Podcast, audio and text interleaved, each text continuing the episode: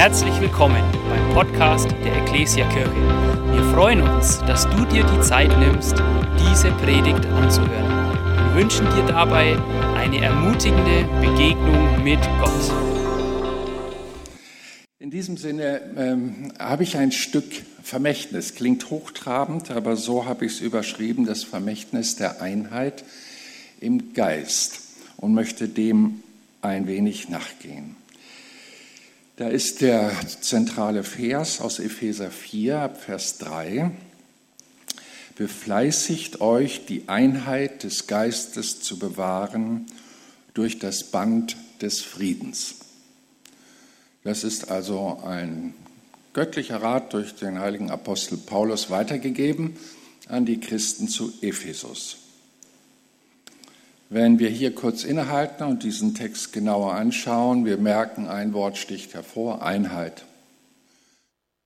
Nun, ich weiß, also wenn an dem Taubenzuchtvereinspräsident die Mitglieder weglaufen, dann hält er eine flammende Rede, bleibt bitte alle hier und es ist enorm wichtig, dass wir weiter Tauben züchten und so weiter oder der Männergesangsverein und so weiter. Überall, wo Mitgliederschwund zu finden ist, finden wir immer wieder diese zentralen Reden, auch in den Parteien, haltet zusammen und so weiter. Darum geht es hier nicht. Es geht nicht um das, die Etikette so zu tun, als sei man eins und äh, die Schwierigkeiten unter den Teppich kehren, die trennende Kräfte haben, es geht in diesem Fall um mehr.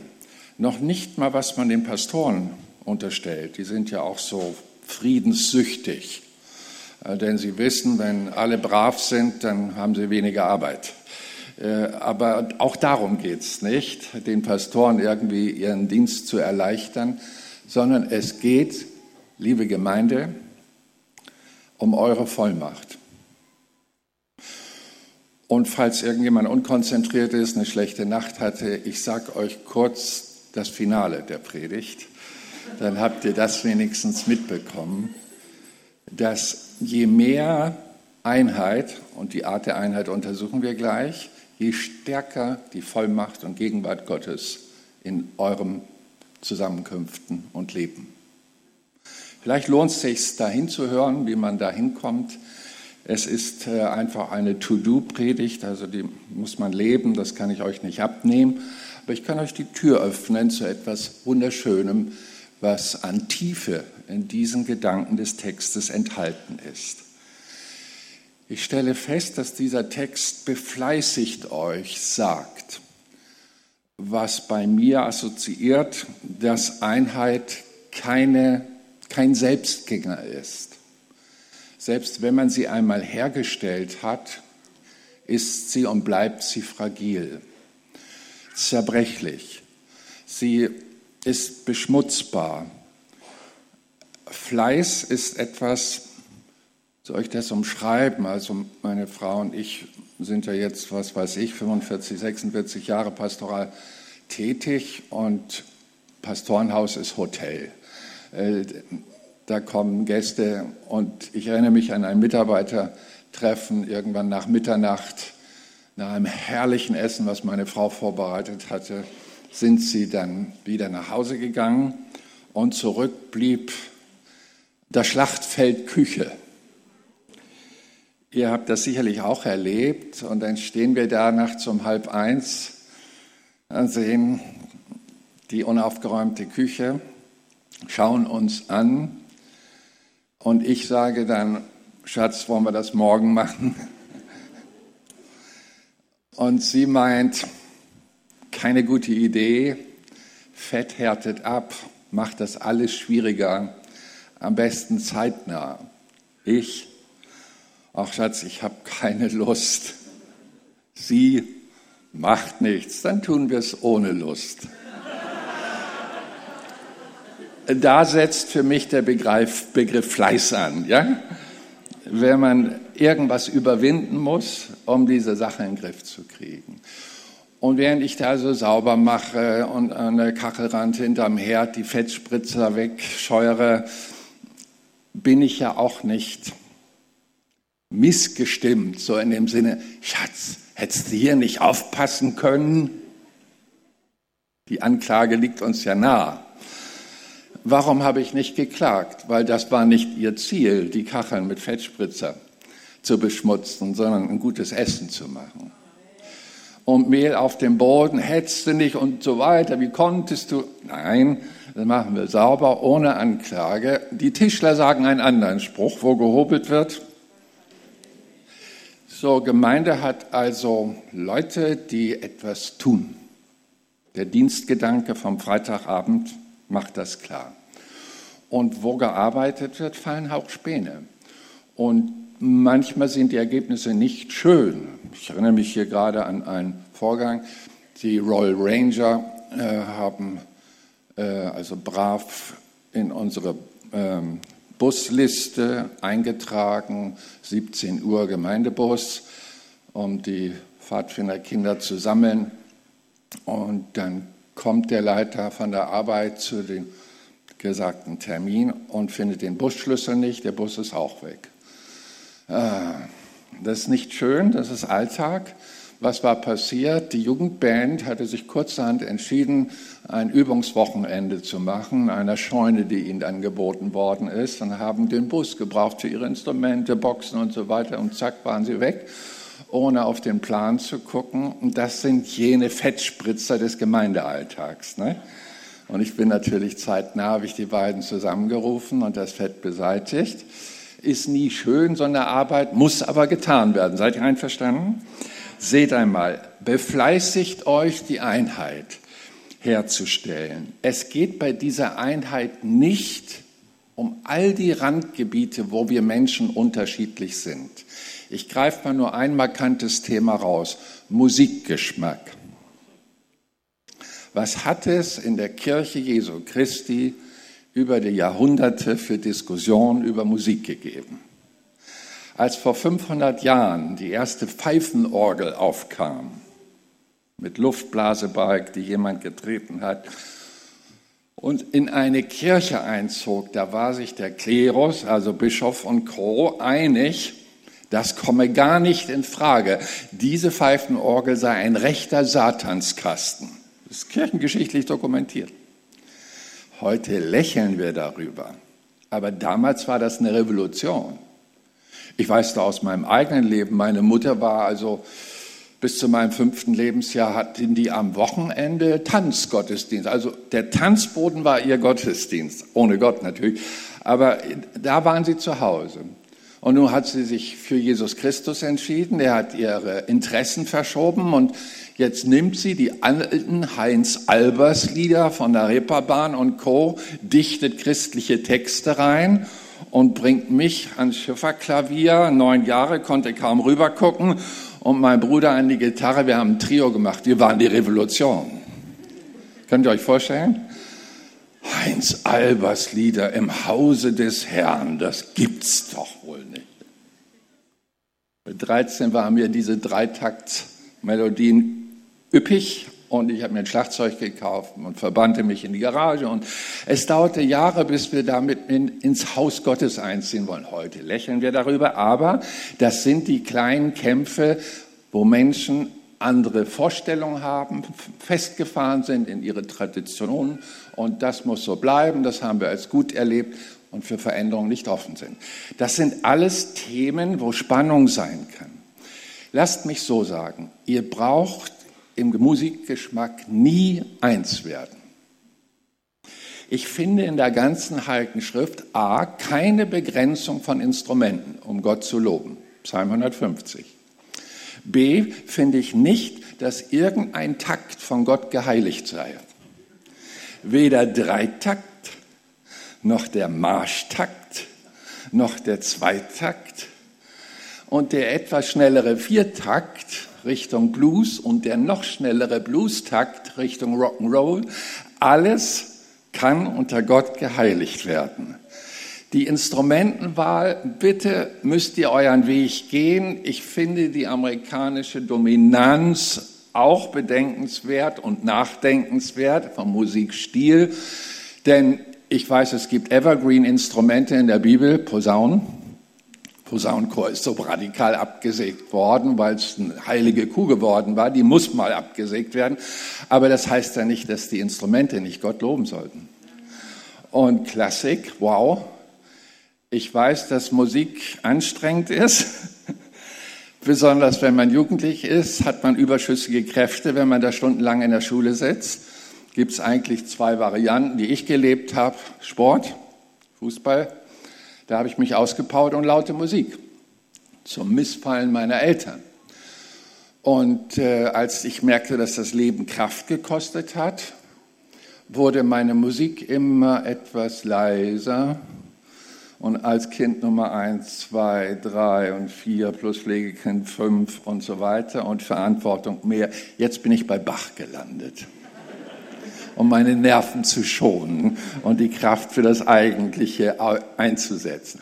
So sind wir also ganz moderat unterwegs. Wir haben Verständnis, wir haben Herzensweite und lassen unsere unterschiedlichen Vorstellungen und Leitung muss sehen, wie sie das jongliert, um nicht hier Uniformes aufzuzwingen.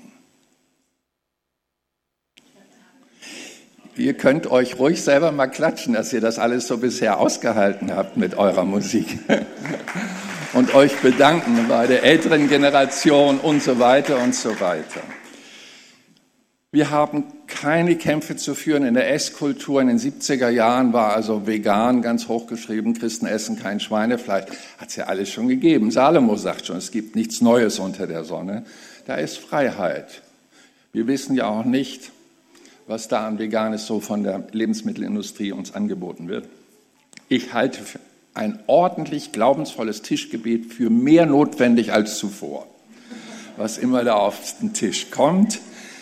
Im Farbgeschmack sind wir ja schon erlöst, aber diese Zeiten hatten wir auch bei der Kleiderfrage. Äh, gibt sehr viel uniforme Versuche, Einheit darzustellen mit gewissen Kleiderordnung, Haarordnung und so weiter.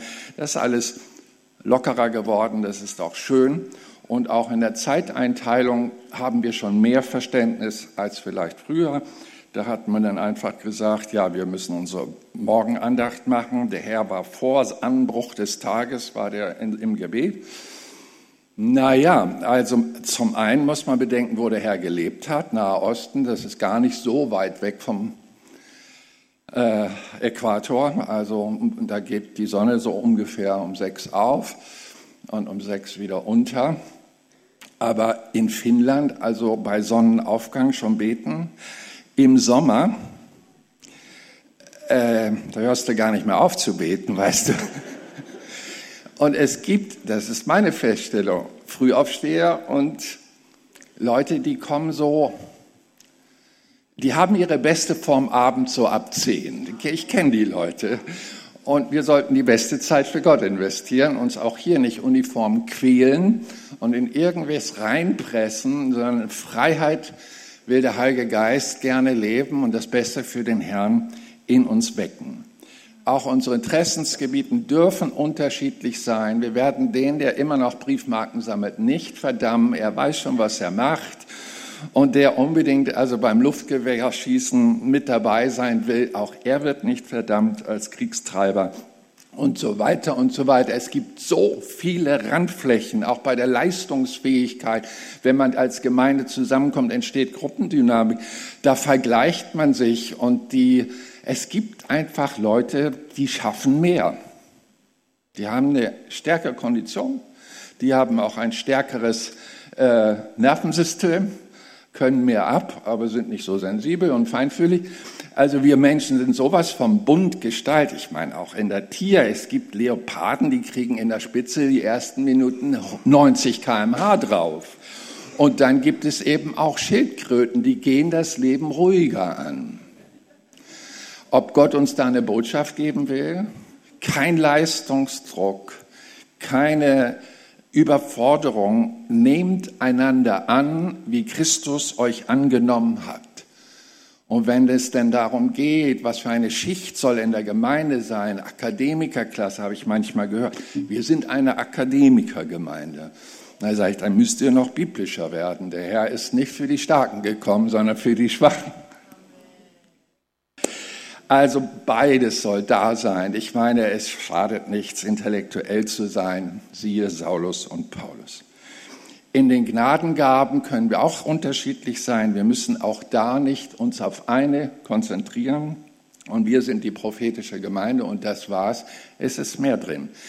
Wir haben ein anderes Ziel, nämlich eine Eintracht herzustellen, indem wir einander annehmen in unserer Unterschiedlichkeit. Und das Wort, das uns hier gesagt hat, befleißigt euch der Einheit. Jetzt haben wir angeschaut, wo wir nicht eins werden müssen, weil es kein biblisches Mandat dazu gibt. Aber es gibt ein Mandat und das ist die Einheit im Geist. Und das muss man natürlich jetzt rauskriegen. Kriegen. Was ist das? Was macht der Geist gerne, wo wir dazu kommen sollen, um mit ihm eins zu werden? Die flammendste Lehre und auch längste Lehre von Jesus Christus über den Heiligen Geist findet ihr im Johannesevangelium, dem 16. Kapitel, dort ab Vers 8. Ich werde das nicht groß auslegen, aber nur Priorität 1 rausholen. Dass der Geist Gottes kommt, um die Menschen auf dieser Welt zu überführen von Sünde. Und jetzt geht es nicht um Sünde, Notlüge Nummer eins, zwei und drei oder was weiß ich, wo ich mich mal überregt habe und manches mehr, sondern es geht um eine Hauptsünde, die der Heilige Geist bei den Menschen gerne drehen möchte, dass sie nicht an Jesus Christus glauben. Klar, die, die noch nie von Jesus Christus gehört haben, können auch nicht glauben an ihn. Aber die, die angefangen haben, von ihm zu hören, die will der Heilige Geist überführen, diesem Herrn Jesus Christus sein Leben und seine Ewigkeit anzuvertrauen. Und dabei geht es dann also um Vergebung der Schuld, des Zweifels und des Unglaubens. Letztendlich geht es darum, versöhnt zu werden mit Gott und dann greift eine andere Ebene, die verpflichtet, so wie uns unsere Schuld vergeben ist, Vater unser im Himmel, wie, vergib uns unsere Schuld. Und da geht es dann unbedingt weiter, wie auch wir vergeben unseren Schuldigen.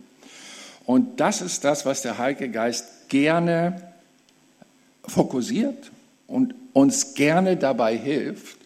Und je mehr Menschen dieses Geheimnis des Reiches Gottes leben, umso stärker nimmt die Einheit im Geist in einer Gruppe von Christen zu.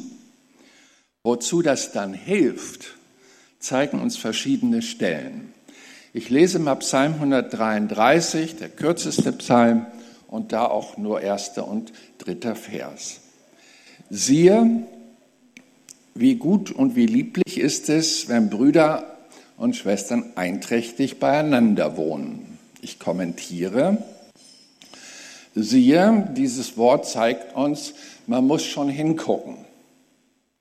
Wir sind dermaßen von schlechten Nachrichten, Überscheidungsquoten und dies und das ständig informiert. Man braucht schon einen Blick für Leute, die es miteinander halten. Einträchtig, wie gut. Und ich weiß von der Lehre Jesu, dass nur einer gut ist, das ist Gott. Also siehe, wie gut, man könnte auch sagen, siehe, wie göttlich, weil Gott gut ist, und lieblich und Gott ist Liebe, also auch noch göttlich. Wie göttlich ist es, wenn Schwestern und Brüder einträchtig beieinander wohnen. Nun sagt man ja, dass die Verwandten, die am weitesten weg wohnen, die liebsten sind. Jedenfalls bei uns in Norddeutschland. Und da ist auch was dran, weil man hat keine Reibungspunkte, was den Alltag betrifft. Aber hier liegt der Augenmerk darauf, einträchtig beieinander wohnen. Also wirklich enge Gemeinschaft. Als Kirche kann man das wunderbar umschiffen. Man macht irgendwie ein, zwei Festtage im Jahr, Ostern und Heiligabend, und dann können die Kirchgänger sich ausruhen. Dann entsteht auch wenig Reibung. Aber wenn es dann biblisch zugehen soll, dass sie täglich beieinander waren im Tempel, dann könnt ihr euch vorstellen, dass Nähe entsteht. Und es gibt Christen, die, die umschiffen diese Nähe, weil sie in, engeren Beziehungen Unfälle hinter sich haben und denken, bloß nicht zu nah zulassen die Leute, sonst wird es schwierig. Aber genau dieser Prozess des Schleifens, der das Fundament von Versöhnungsbereitschaft und das Suchen von Miteinander im Fokus hat, das ist der Lebensstil, den Gott von uns auf dieser Erde erwartet. Wir werden nie einen Mensch finden, bei dem wir uns nicht entschuldigen müssen, wenn er uns näher kennenlernt. Wir werden auch nie einen perfekten Menschen finden, der fehlerlust an unserer Seite durchs Leben geht. Wir leben von Versöhnung und Nachsicht und sollten auch das Göttliche weitergeben, weil wir selber ja auch als Christen beschenkt sind mit dieser Erkenntnis. Und wenn man nun Einträchtigkeit übt und trainiert und Nähe zulässt und dieses Geheimnis, vergib uns unsere Schuld, wie auch wir vergeben unseren Schuldigern, was übrigens im Alten Testament in der Tora auch schon mitgegeben worden ist. Das ist keine Neuerfindung von Jesus, dieses Gebet. Dann wissen wir, dass dieses Gebet wirklich verpflichtend ist. Es kann nicht sein, das wäre unbiblisch, wenn ein Christ meint, ich habe meinen Jesus und mein Glauben an ihn und die anderen können mich mal, dass er Vergebung seiner Sünden bekommt, während er gegenüber Mitchristen und Mitmenschen noch eine Faust in der Tasche hat. Und nicht bereit ist, sie zu kommen. Nun, wir sehen also, wir sind herausgefordert, diese Grundlagen des Miteinanders im Geiste Gottes zu leben. Und dann ist die schöne Verheißung da. Siehe, wie gut und wie lieblich ist es, wenn Schwestern und Brüder einträchtig beieinander wohnen. Jetzt kommt's. Denn dorthin hat der Herr den Segen befohlen, Leben bis in Ewigkeit. Es gibt also, wenn ich das mal darstellen darf, stellt euch hier so einen Kreis vor. Und äh, der Kreis heißt einträchtig miteinander umgehen, versöhnt leben und versöhnungsbereit leben. Das ist der eine Punkt. Dann sind wir hier als Christen in Action und wollen dem Herrn dienen mit unseren Vorstellungen, Erkenntnissen, Erfahrungen, Schulungen und so weiter und neigen dann immer dazu, äh, jetzt müssen wir noch beten, bevor es losgeht mit der Lobpreiszeit. Und kommt man noch schnell zusammen und rufen mehr oder weniger, Herr, komm und segne jetzt, was wir vorbereitet haben. Ähm, also wir machen unser Ding und bitten Gott, uns zu segnen. Nun sagt Gott das aber gerade andersrum. Äh, ich habe bereits einen Platz der Segnung für euch bereit. Ihr müsstet jetzt nicht nur in Harmonie, bleibt mal bei, den, bei der Lobpreisgruppe, miteinander lernen, umzugehen, sondern was die Akkorde betrifft, was den Rhythmus betrifft und so weiter, sondern ich möchte, dass ihr auch untereinander klarkommt und die Dinge, die Späne, die Fettspritzer und so weiter der letzten Zeit versöhnt aussprecht und so die Herzenseinheit sucht, die dem Geist Jesu so gefällt. Dann würdet ihr, ich rede jetzt geografisch hier, immer näher an diesen Ort der Segnung Gottes, die schon auf uns warten, reinkommen und uns dann unter dem Gelingen Gottes dauerhaft bewegen. Irgendjemand verstanden, was ich hier versuche zu predigen? Gut. Es ist schön. Also diese Kreisbewegung, die wirst du mitnehmen, das weiß ich. Und wenn du dann sagst, oh Herr, das ist ja alles furchtbar, bitte segne mich, stärke mich, kräftige mich, dann demonstriere ich, dass der Herr oh, es tut mir so leid, dass du am falschen Platz bist mit deiner Bitte. Komm an den Platz der Versöhnung. Vergib uns unsere Schuld, wie auch wir vergeben unseren Schuldigern. Ich schließe diese Predigt mit zwei Ereignissen, ein alttestamentliches, ein neutestamentliches. Das alttestamentliche Ereignis wird überschrieben mit Tempelbau in Jerusalem zur Zeit des Königs Salomon. Mein Vater wollte das schon tun, hatte keine Erlaubnis von Gott aber hat ordentlich Geld gespart, seinem Sohn gegeben für den Tempelbau. So, und nach 20 Jahren Bauzeit ist dieses Granitstein farbenprächtige Gebäude fertig. Der Chefarchitekt kommt, nachzulesen 2. Chroniker 5 und 6, die Ereignisse, und sagt, äh, O König, das Bauprojekt ist vollendet, wir können mit der Einweihung starten. Jetzt kommt dem weisen Salomo ein ganz wichtiger Gedanke und sagt, nee, machen wir nicht. Wir machen jetzt kein Fest mit Grillen und dies und das. Ich möchte gern noch ein anderes Bauprojekt vollendet wissen. Ich rufe mal die Priester zusammen, die ja zuständig sind für die Vermittlung von Gott und den Menschen hier in unserem Land ähm, die sollen noch rauskriegen, wie man Gott in dieses Gebäude kriegt, wenn man es einweiht. Ist ja ein kluger Gedanke. Ich meine, Kirche ohne Gott ist ja aberwitzig. Allein die Vorstellung. Wir feiern Gottesdienst nach, dem, nach unserem Geschmack. Wir haben unsere Lieder eintrainiert, wir haben die Abläufe des Gottesdienstes eintrainiert, wir haben unser Orga-Team und, und, und. Nee, sagt Salomo, ich will einen Platz haben, der für Gott ist, wo er wirken soll und das geht nur, wenn er da ist. Und dann sind die Priester, also 120 an der Zahl, so viel hatte er, an ihre Aufgabe gegangen und die wussten aus der Tora ganz genau, wie man sich heiligt. Wir müssen, bevor wir vor Gott die Reinigung erbitten, erstmal unsere Beziehung ordnen wie auch wir unseren Schuldigern. Okay? Dann wissen Sie, dass Sie dann die Vergebung bei Gott erbitten können. Also hat jeder seine Aus auf Hausaufgabe gehabt. Da musste also Ehemann Levitt nach Hause und sagte, Maria, also die letzten zwei Monate war ich sowas von unhöflich und habe einer kalten Schulter dich behandelt.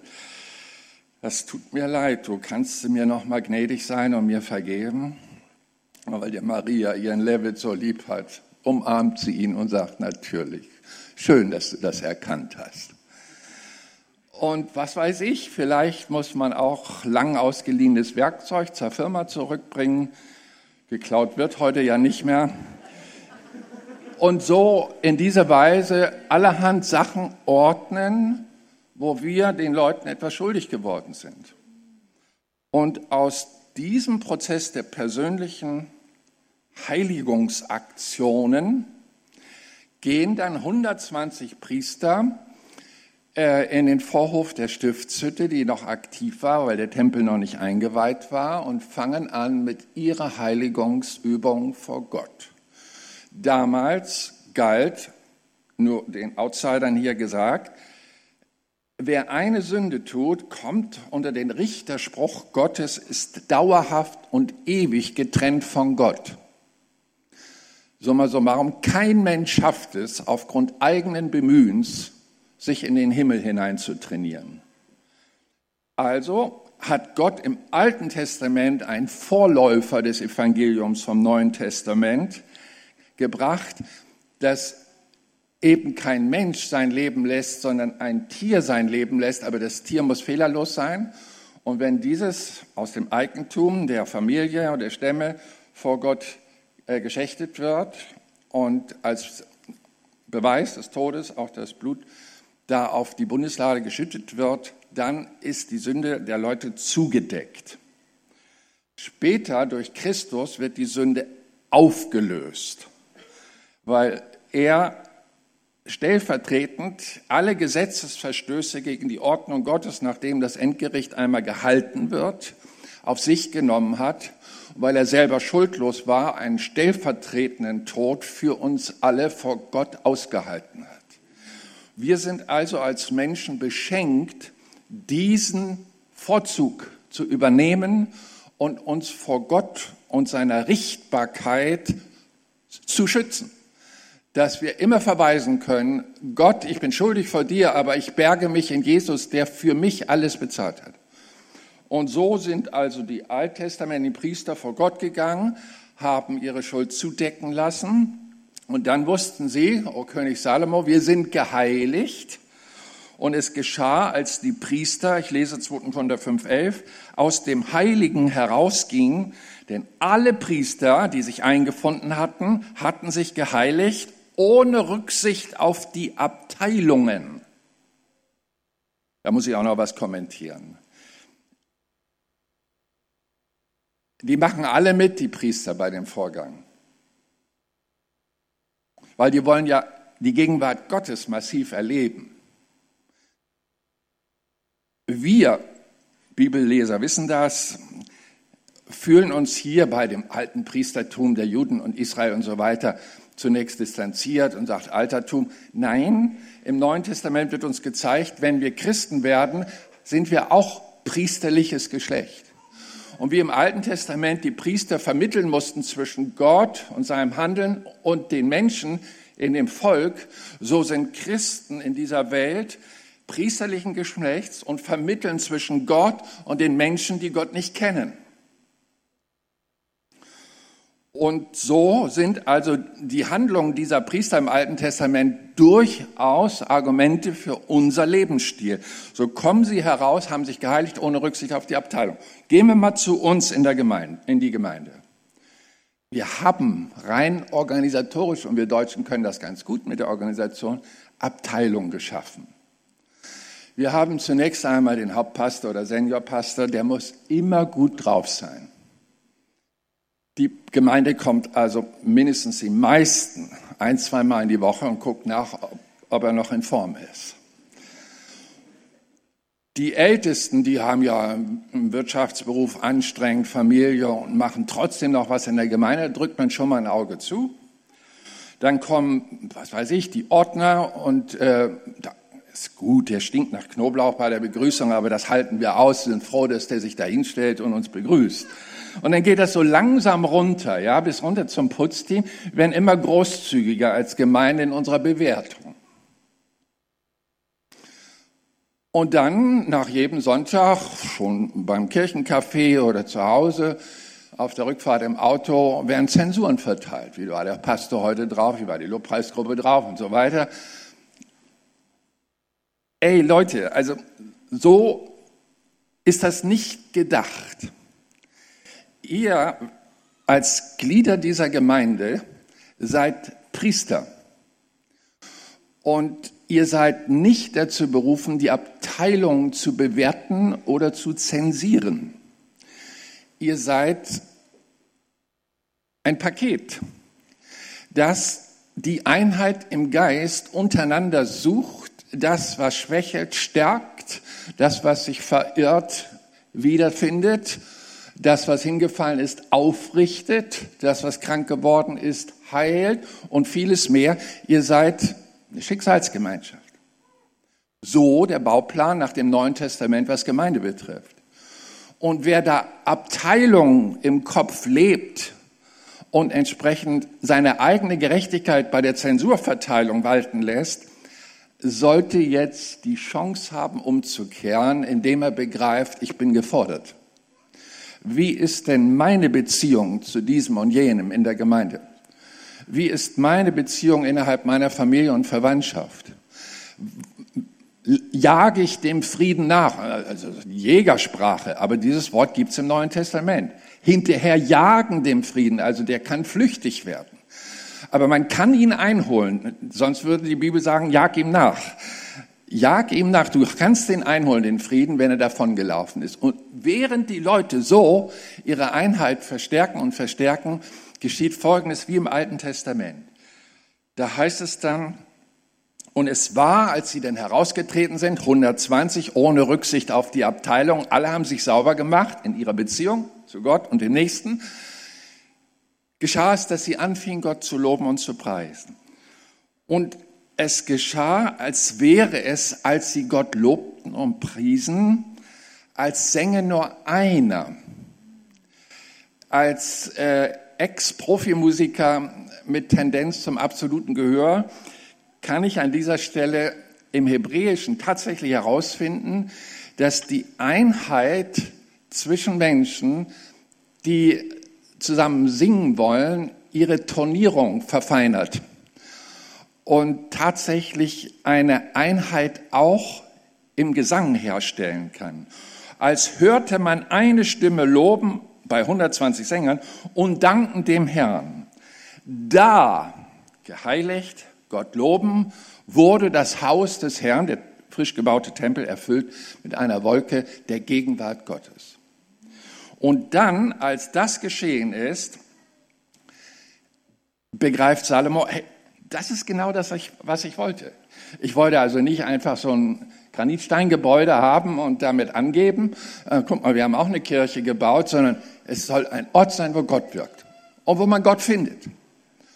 Und ich kann mir vorstellen, wie er dann also durch die Gegenwart Gottes ja über sich hinauswächst und sein bestes Gebet spricht, das die Bibel von ihm wiedergibt. Langes Gebet. Und er geht Folgendes durch. Ich sage, Gott, jetzt, wo du hier bist, ich wollte dir Folgendes noch sagen und dich darum bitten. Bleib hier. A, wenn unsere Leute Probleme haben und kommen an diesen Ort, heben ihre Hände zu dir, dann, und das ist Glaube, wirst du vom Himmel hören. Der Glaube weiß vorher schon, was kommen wird, auch wenn es noch nicht ist. Und so muss man die Formulierung im Hebräischen dann auch wahrnehmen von seinem gesamten Gebet. Und er geht komplett durch. Er sagt, wenn Kriege sind von anderen Völkern, die uns das Leben schwer machen, es gibt ja bis heute konfessionelle Kriege, oder Medienkriege gegen das Volk des Herrn, wenn wir Fehler machen, Trockenheit da ist, Pestilenz, Corona lässt grüßen und so weiter. Wir kommen aber in diesen Ort, heben unsere Hände zu dir, dann wirst du vom Himmel her uns zur Hilfe kommen. Wenn wir äh, Kornbrand haben oder rote Zahlen auf dem Konto und so weiter, wir kommen hierher und da wirst du vom Himmel her eine Lösung finden. Wenn Krankheit da ist, wenn Zerstrittenheit da ist, wir kommen hier, dann wirst du, ich sehe im Geiste den den König Salomo auf seiner Palastmauer lehnen und guckt sich das Treiben vom, von dem Tempel an. Sieht da das Ehepaar, das noch streitend, sich schubsend, und du hast überhaupt keine Ahnung, im Vorhof des Tempels verschwindet und nach einer Zeit verliebt wieder rauskommt. Ja, sagte er, so habe ich mir das vorgestellt. Denn wo Gott ist und regiert, geschieht Liebe. Und er vertreibt Unfrieden und Zank. Er schafft Annahmebereitschaft, denn er ist der König der Herzen. Und da kommt das Ehepaar, hat das kranke Kind auf den Esel gebunden, verschwindet im Vorhof und es dauert nicht allzu lange und wer kommt zuerst raus? Das Kind tanzend und bereit Fußball zu spielen. Er sagt, ja, das wollte ich genau so. Ein Gottesdienst, wo Gott wirkt und Gott den Menschen zur Hilfe kommt. Und dann heißt es hier in der Offenbar, äh, im 2. Chroniker 7, Vers 12, da erschien der Herr dem Salomo in der Nacht, nachdem er das Gebet gesprochen hat, zu ihm und sagt, ich habe dein Gebet erhört. Und dann ging das los. Es blieb leider nicht so. Salomo wurde immer mächtiger. Die Friedensbemühungen der umliegenden Fürstenstämme und Völker hatten die Gewohnheit, durch Heirat Verwandtschaftsblut herzustellen, das dicker ist als Wasser und so weiter. So sammelten sich da fast tausend Frauen bei Salomo. Aber äh, sie brachten eben nicht nur Schönheit und Friedensbündnisse mit, sondern sie brachten auch ihren Götzendienst mit. Und da mag mit Mandelaugen und schwarzem Haar die schöne Rachel da stehen und sagen, oh, ich habe in unserer Heimat Tradition, darf ich so einen kleinen Ascherott-Figürchen mitbringen und so weiter. Und so kommen Götzen in das Haus Salomos, was dem König recht ist, Ministern billig und dem Volk irgendwann allemal. Und so ist dieses schöne Gebäude nach 400 Jahren von den Babyloniern zerstört, im 6. Jahrhundert vor Christus und es blieb kein Stein auf dem anderen. Wir erleben auch eine Zerstörung von Kirchen in geistlicher Art in unserem Land. Und wenn man ein bisschen nachdenkt, das muss man gar nicht predigen, wissen wir, woher das kommt. Ich mache den großen Sprung ins Neue Testament. Jesus lehrt natürlich die Leute in Bezug auf Vollmacht. Einmal war ein Vater gekommen mit einem Jungen, der wirklich von übernatürlichen Kräften äh, mal ertränkt werden sollte, mal ins Feuer geschmissen, weil die Jünger konnten ihm Gebet nicht helfen. Dann kam Jesus vom Berg der Verklärung, half ihm. Auf dem Weg dann äh, ist Jesus vorangegangen, waren keine großen Gespräche. Da saßen sie beim Armbrot und dann fragte Jesus, was habt ihr so unterwegs gesprochen? Und dann wurden die erst rot und verlegen. Dann rückten sie aber raus und sagten, ja, wir haben überlegt, wer der Größte im Reich Gottes sein wird von uns. Ist doch klar, wenn die Einheit mit solchen Hackordnungsversuchen torpediert wird, dass man dann, wenn er helfen soll im Namen Jesu Christi, dass man da blockiert ist und die Vollmacht nicht greift. So, Jesus hinterlässt also das Erbe in der Einheit des Geistes, steigert die Gemeinde ihre Vollmacht. Und da kommen wir ganz schnell, äh, Jesu Lehre über Einheit, wenn zwei eins werden, was immer sie bitten, Gott wird es geben, fängt ja ganz unten an. Und dann kommt also hier diese wunderbare Erklärung von der anderen Priestergruppe, Apostelgeschichte 2. Da wird uns erzählt, dass 120 zur Gebetsversammlung kamen, die zehn, Jahr, zehn Tage dauerte ohne Heiligen Geist. Das ist anstrengend. Und die haben aber durchgehalten. Diese 120, die da zusammenkamen, waren aber nicht alles männliche Priester wie im AT, sondern Frauen und Männer, einfaches Volk, ohne Talar, Böffchen und Bömmelchen. Die waren einfach gehorsam. Jesus war ja über 500 Leuten erschienen nach seiner Auferstehung, aber wie das so ist, beim Rufen zum Gebet werden einige schwach. Aber 120 waren stabil und sind gekommen. Was passiert, wenn man zehn Tage vor Gott ist und wartet, dass eine übernatürliche Kraft kommt? Naja, es entstehen Fragen. Müssen wir noch was tun, damit sie kommt? Und tatsächlich, ich lese zwischen den Zeilen, es musste untereinander geordnet werden. Ich bin ganz sicher, dass Petrus aufstand und sagt, Leute, ich muss mich vor euch und Gott demütigen.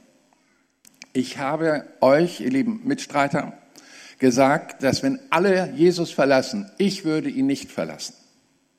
Und habe mich über euch gestellt und war so ein Großprotz und Großmaul. Was ihr nicht mitgekriegt habt, aber was unsere Beziehung intuitiv und auch spirituell blockiert, das muss ich jetzt mal auspacken. Ich war nicht besser als ihr. Ich habe vor einer Magd angefangen, unter Schwur zu sagen, dass ich nicht dazu, ich bin eingeknickt. Ich habe mehr gesagt als gelebt. Könnt ihr mir vergeben? Das ist der Weg dann bin ich sicher, dass auch Thomas aufsteht und sagt, Leute, als es schwierig wurde, bin ich abgehauen. Als Jünger Jesu bevorzugt, dreieinhalb Jahre, Tag und Nacht, Treibhaus, geistliche Bibelschule, alles erlebt und dann, wenn es schwierig wird, haue ich ab. Es tut mir leid, dass ich nur meine eigenen Wunden lecken wollte, nachdem Christus gestorben ist. Und weißt du, wenn man so als Gemeinde anfängt, sich zu ordnen, bereitet sich etwas Wunderbares vor. Ich sehe gerade eine Gemeinde in einer größeren Stadt in Deutschland, wo ich dazu gerufen wurde, die war mal über 300 Leute und war geschrumpft auf 60 Leute. Und ja gut, jetzt war das Kind im Brunnen und so, was soll ich machen? Ich habe zwei Stunden mit den Leuten Bibelarbeit gemacht und sagt, so, wenn ihr wirklich eine Trendwende haben wollt, dann bitte, es ist Zeit jetzt Versöhnung zu praktizieren von denen, die noch da sind. Dann wird der Heilige Geist wiederkommen, das Volk wird sich sammeln, weil Gott und seine Gegenwart ist attraktiv für jeden Menschen. Wirklich attraktiv. Die kommen nicht wegen einem Prediger oder wegen der guten Musik, vielleicht am Anfang, aber sie spüren atmosphärisch, da ist was. Und dann äh, sitze ich da vorne auf dem Stuhl und warte, dass die jetzt Versöhnung starten. Der Pastor sitzt da, Leute und so weiter. Also die Minuten waren Stunden gefühlt für mich. Ich saß da sechs, sieben, acht Minuten, keiner kommt. Und ich sage, Herr, ich sitze das jetzt aus. Die Botschaft ist klar, handeln müssen die. Die haben mich hergerufen, wollen Lösungen. Ich habe ihnen gesagt, was die Lösung ist. Du, und dann ist ein Teenager, 16 Jahre, nach vorne gegangen und sagt, Pastor, ich muss dir bekennen, dass ich mich über dich sehr lange schon sehr geärgert habe und ungebührlich geäußert. Wenn wir vom Gottesdienst nach Hause fuhren, dann habe ich mal wieder gesagt zu meinen Eltern, die Predigt kannst du doch knicken, das war doch wieder nichts. Ich bin sowas von gelangt. Das alles habe ich getan, Pastor, das tut mir leid. Und ging auf den Pastor zu und bat um Vergebung. Und der Pastor steht auf und sagt, oh, es tut mir so leid, dass ich dich gelangweilt habe, ich werde mich bessern. Und dann nahmen die sich in die Arme. Und jetzt hört zu. Die haben das Eis gebrochen. Die Versöhnungsversammlung dauerte vier Stunden. Und die Gemeinde wuchs innerhalb von zwei Jahren stärker als je zuvor. Weil Gegenwart Gottes war da, die anderen haben ihre Hausaufgaben auch gemacht, weil sie das Geheimnis mitgekriegt haben. Deswegen ist es ein Vermächtnis, auch an euch, dem Frieden und der Einheit nachzujagen und mit großem Fleiß, auch ohne Lust, sich hier und da mal zu demütigen, wenn mal wieder Hobelspäne auf dem Boden liegt. Und dann geschieht das Schöne. Pfingsten kommt, der Heilige Geist fällt auf die Gemeinde und das Ergebnis lesen wir, dass sie äh, ein, die Menge der Gläubigen, aber ein Herz und eine Seele. Näher kann man es kaum beschreiben, was der Geist Gottes unter ihnen wirkte. Vergib uns unsere Schuld, wie auch wir vergeben unseren Schuldigen. Wurde da tatsächlich gelebt. Und was war das Ergebnis? Man muss kurz zur Himmelfahrt zurückgehen. Jesus, das Licht der Welt, fuhr vor den Augen der Jüngern auf in einer Wolke gen Himmel zurück zum Vater, wie er es gesagt hat. Nun ist das weg, das Licht des Welt, und zurückbleiben da so ein paar trübe Funzeln, die sich Gläubige nennen. Und dann fühlt man sich natürlich ohnmächtig statt vollmächtig. Nun ist aber folgendes Geheimnis von Paulus aufgeschlüsselt worden, dass die Menge der Gläubigen, die sich in Einheit bemüht haben, ja den Leib Christi darstellen. 1. Korinther 12. Viele Glieder, ein Leib. Christus das Haupt. Und tatsächlich kann Christus, wenn dieser Leib mit vielen Gliedern seine einheitliche Ordnung herstellt und darüber wacht mit großem Fleiß, kooperieren mit so einem Leib. Und dann ist Christus wieder da in seiner Vollmacht durch den Leib. Das ist wichtig zu sagen. Denn es heißt dann, bei Jesus hieß es ja immer, und er, die Kranken kamen, um zu berühren und so weiter, und, und äh, die Gebundenen, und welche alle geheilt wurden, also 100 Prozent. Das ist doch eine Erfolgsquote, mit der lässt sich doch mal Gott loben und danken. 100 Prozent. Alles, was gekommen ist, Hilfe gesucht hat, 100% Hilfe bekommen. Na gut, da war mal ein Blinder, der wurde erst nur halbblind, dann sah Menschen wie Bäume, aber beim zweiten Mal hat es geklappt. Also er ist schon zum Ziel gekommen, unser Herr Jesus. Wie wird's jetzt gehen ohne Jesus? Der Vollmächtige ist weg und jetzt lest ihr mit mir Apostelgeschichte 5, 16. In Folge der Menge der Gläubigen, die ein Herz und eine Seele waren, kam die Vollmacht Gottes auf die Gemeinde. So kamen auch viele aus den Städten rings um Jerusalem, brachten Kranke und solche, die von unreinen Geistern geplagt waren. Und, haltet euch fest, alle, 100 Prozent, wurden gesund. Christus war mit seinem geeinten Leib wieder in Vollmacht da.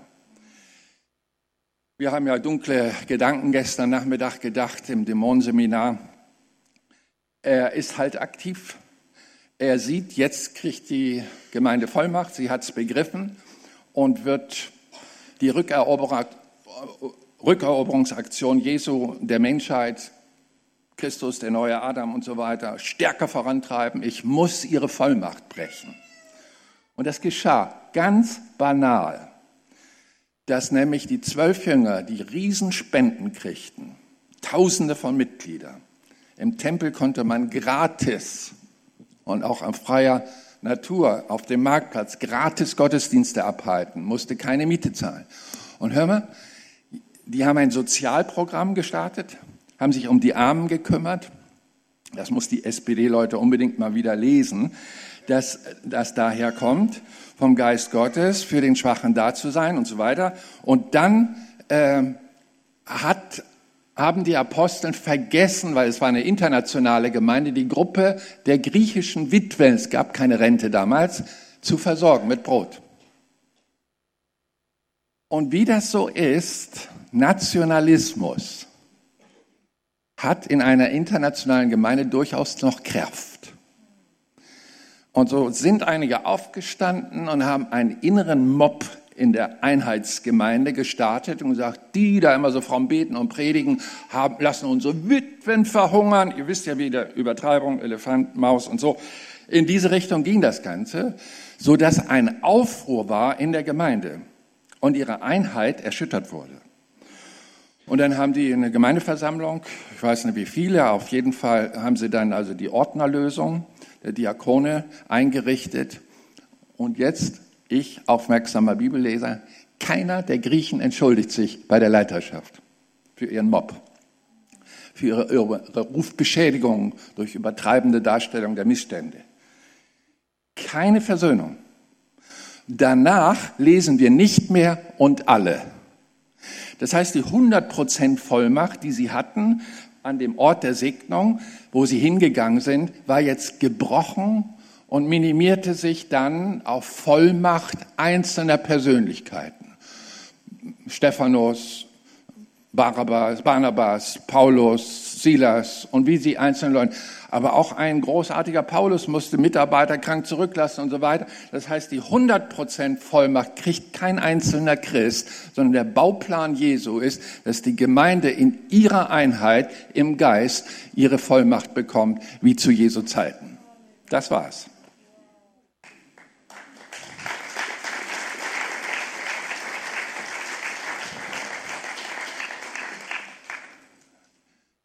Wenn ihr mich fragen würdet, welchen Wunsch hast du an uns?